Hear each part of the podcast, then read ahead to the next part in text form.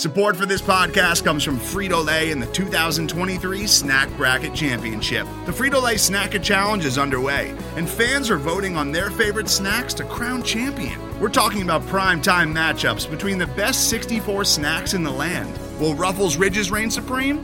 Can Doritos defend their dynasty?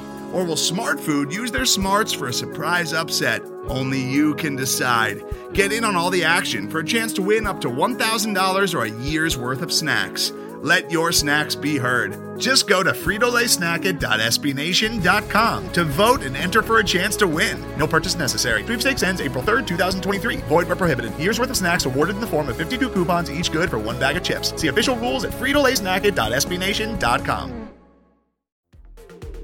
The following segment is from the Palpably Unfair podcast on the SB Nation NFL show, where we're discussing your favorite team. Subscribe to the SB Nation NFL show to make sure you don't miss conversations like this one. So, with, with all that out of the way, uh, let's get into some uh, some linebacker talk. And before we hit free agents, we do have some news on a guy that signed. We were going to talk about him anyway because he was going to be a free agent, but uh, the week played out really interesting for Tampa Bay Buccaneers linebacker Lavonte David. Uh, early in the week, Mike Garafolo of NFL Network said, "quote The Bucs are not done making their push to re-sign Lavonte David." End quote. Uh, he said there's a good chance that he would be back, and a real effort would be made by the Bucs to bring him back, which, as Garafolo admitted, uh, was a 180 on his stance that there just wasn't enough money to go around and David was probably gone. So that situation was up in the air for the Bucs with David saying that he's just going to go with the flow. Uh, the Bucs obviously had and still have a lot of decisions to make in trying to keep this core of top players together. They've got Shaq Barrett, who has produced 27 and a half sacks over the last two years. He's still out there in the ether. They've got wide receiver Chris Godwin, who has over 3,000 yards and 23 touchdowns over the last three years combined. The Bucs did tag Godwin at the price of 15.8 mil against the cap in 2021. Uh, Got to keep that cupboard of weapons stacked for Tom Brady. I think it's the right decision. Now it's a matter of getting a deal done and what that looks like for the future. And look, part of that, uh, you know, the, the not having a whole lot of money to go around, as Garafolo stated, that's true. Uh, and coming into this thing, there were a total of 31 Buccaneers set to become free agents. So that may mean that Shaq Barrett is out.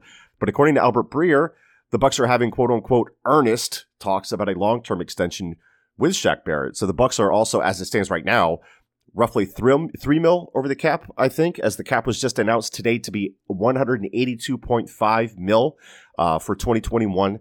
So something like three mil that they're over. Maybe it's two mil. Either way, without splitting hairs, they are over it and they have some work to do there before they sign Shaq. But dialing back to Lavonte David, who for my money has been a top tier linebacker for years now, and even still at the age of 31, I thought he would uh, bring home something in the neighborhood of 14 mil a year on the market. Instead, he gives Tampa Bay something of a hometown discount on a two-year, $25 million deal that puts him at the 12.5 per year mark. So a good deal for Tampa. And in my mind, it was a win for Tampa. And and what makes David so special? Just rock steady ability and coverage. He was top 10 in PFF's coverage metrics, including passer rating allowed in yards allowed per cover snap among, among linebackers. Smart, athletic player.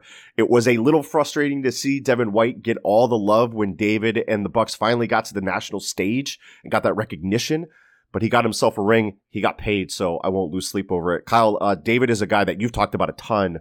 What's your feel on all this? So Sports Info Solutions tracks total point saves, which is like a baseball war metric, and Lavonte David led all linebackers in total points saved with 64. So that kind of tells you just how valuable of a player he is. Yeah. And my take is he has a 2021 cap hit of 3.5 million, which is insane. So kudos to him for, you know, kind of taking that taking that hometown discount and letting the Tampa Bay be able to probably sign another guy. So uh, when when great players do that, we've seen Tom Brady do it oh, year after year after year. So when right. great players do that, I feel like it just it it goes over well with the organization. So uh, good for him. He got a Super Bowl ring, so I imagine you know money is not as important now. He's not looking to cash out. You know, at his age, did you know that he's 31? I didn't know he was that old.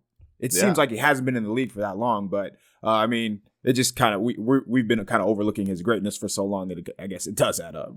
You, you mentioned Brady, and look, David doesn't have like an international supermodel wife bringing home a bunch of bacon to, to kind of help with that. So, I mean, it is interesting that he did kind of take that discount. But again, the, uh, we, we talked about the Saints pushing money forward, the Bucs are pushing money forward and trying to capitalize on this window, which I, I think is the right thing to do. We're going to see the cap significantly go up in the next uh, few years. You can hear the rest of this conversation by subscribing to the SB Nation NFL show wherever you get your podcasts.